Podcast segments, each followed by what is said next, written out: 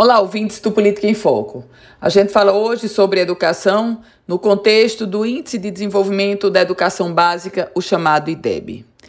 Os números foram divulgados esta semana e são referentes ao ano de 2019. O Rio Grande do Norte não cumpriu a meta prevista de aprendizagem para o ensino médio. Nós tínhamos como meta, nós ficamos abaixo de um ponto Ficamos um ponto inferior à nossa meta. Alcançamos 3,2 pontos, mas não cumprir a meta, algo que outros estados também fizeram. Por exemplo, Distrito Federal e outros 23 estados. Ok, eles não cumpriram a meta. Só que o detalhe importante é que o Rio Grande do Norte tem um dos piores índices do ensino médio. Além do nosso estado, do estado do Potiguar, outros três atingiram 3,2 no quociente.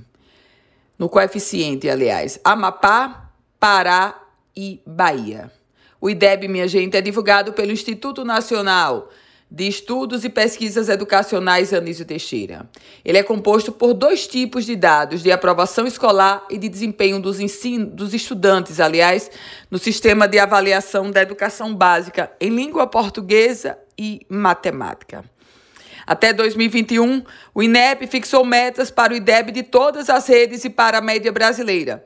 E o fato concreto é que o nosso Rio Grande do Norte tem hoje um dos mais baixos do Brasil, infelizmente. Eu volto com outras informações aqui no Política em Foco com Ana Ruth Dantas.